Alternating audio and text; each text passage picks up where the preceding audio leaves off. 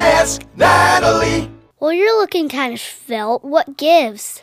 Well, I just had my 30 year high school reunion.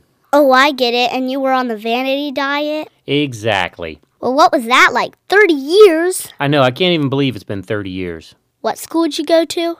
Parkville, Parkville Knights, class of 1979. They had school way back in 1979?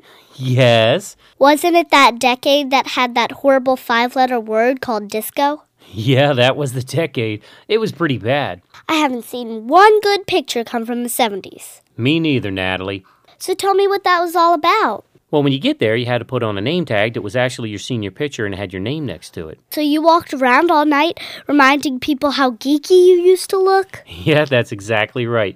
Only problem was, I don't think the type was big enough because most of us have terrible eyesight and we had to keep leaning down to see who we were talking to. I remember my mom talking about her high school reunion, and she said that everybody just swelled. Well, that's a good description. Uh, But you know what? It was great to see everybody. Did everybody change drastically?